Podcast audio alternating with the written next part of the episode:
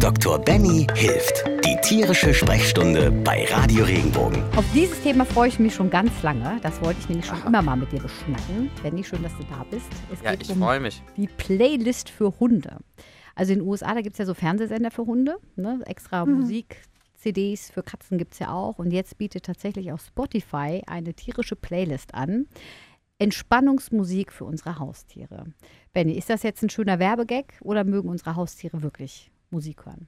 Also ich muss tatsächlich sagen, ich bin total begeistert. Ich habe das noch nicht, also noch nicht gehört, dass es das bei Spotify gibt. Also wir wollen jetzt auch keine Werbung für Spotify Nein, machen. aber- das aber- muss ich an dieser Stelle vielleicht mal sagen. Ich, Ja, aber das, also ich meine, das gibt es ja bestimmt auch bei anderen ähm, Ja, Herstellern. genau. ne? Das ist ja im Prinzip einfach. Und auch als eine- CD und als. ist eine total ähm, coole Sache. Ich, ich habe auch mal, ähm, das hat ein Kollege noch gesagt, als wir über dieses Thema gesprochen haben, es soll sogar Videos geben von Kuhherden, die von einem Trompetenspieler auf der Wiese angelockt werden und dann ganz andächtig im Halbkreis lauschen. Also irgendwas scheint das ja zu machen. Mhm. Ja, ne? ich meine, wir, wir gehen ja mal von uns aus. Wie geht's denn uns? Also es gibt ja Menschen, die mögen keine Musik und es gibt Menschen, die- Menschen, die lieben Musik. Es gibt Menschen, die lieben Musik zu bestimmten Anlässen.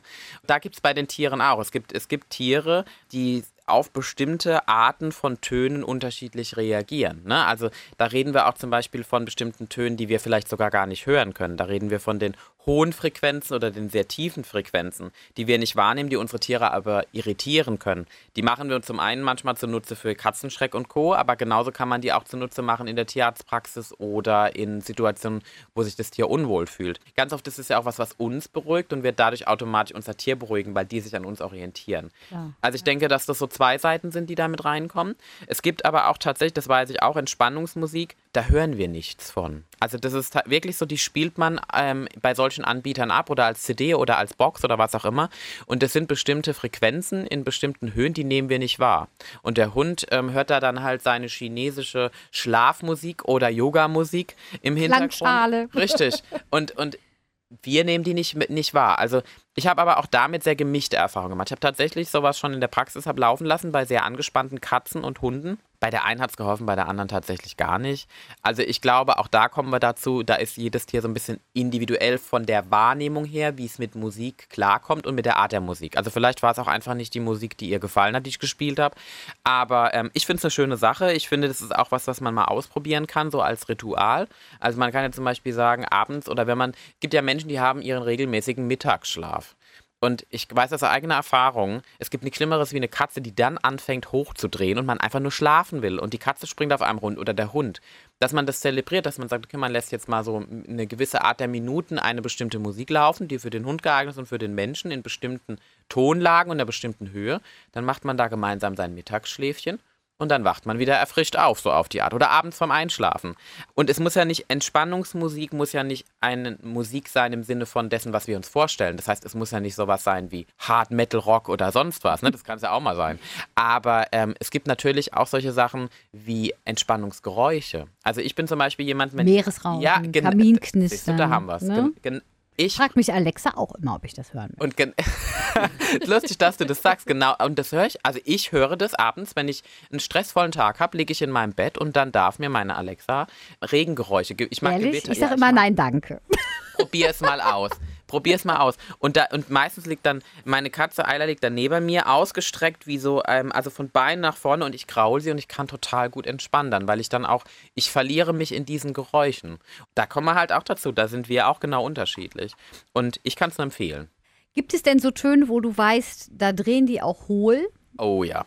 Ich habe es deutlich gemerkt, weil ich hatte sie dann tatsächlich auf der Brust mit den Krallen hängen, Oh. wenn der Feuermelder angeht. Ganz katastrophal.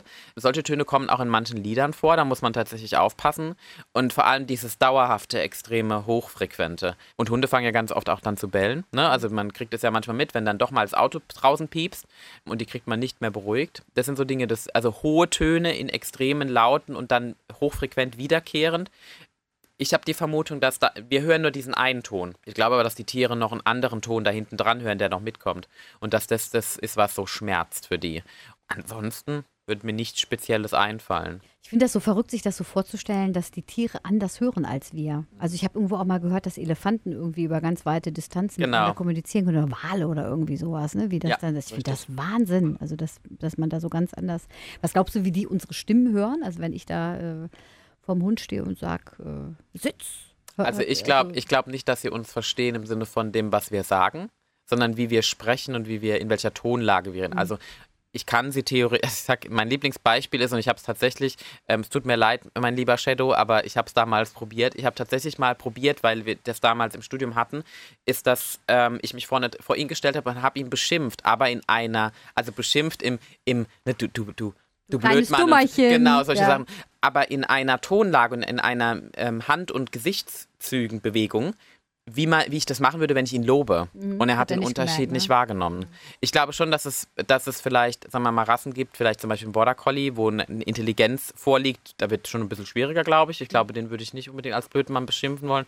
Aber jetzt so, die Erfahrung, die ich gemacht habe, die meisten reagieren sehr viel auf die Körpersprache. Meinst du denn, dass die auch das hören, was wir hören? Also, we- weil, wenn, wenn ich mir das jetzt vorstelle, die hören ja viel besser Mhm. und, und dann äh, jetzt hier Thema Musik, dass die da die Töne anders wahrnehmen und so, dann, was glaubst du, wie hört ein Hund? Also, Ich ist glaub, das alles die- für den lauter, wenn die Genau, Blätter für die- rascheln oder genau. so? Wie, wie ist das? Also, Also für die ist das auf jeden Fall lauter, also die Frequenzen, wir haben ja Herzfrequenzen, nennen wir das, in dem Bereich können wir hören.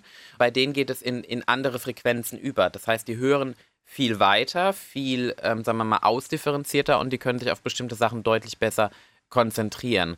Aber dafür ist die Genauigkeit geht da verloren. Das ist sozusagen, ne, da kommen wir dann so auch in die Entwicklung. Die können auch sehr gut riechen, aber auch nur in, in bestimmten Chargen, also nicht so aufgeschlüsselt wie wir. Oder auch zum Beispiel das Sehen. Die haben zum Beispiel, also wir haben ja in der Netzhaut so sozusagen, ich sage immer so LED-Lichter und die widerspiegeln das dann an unserem Kopf.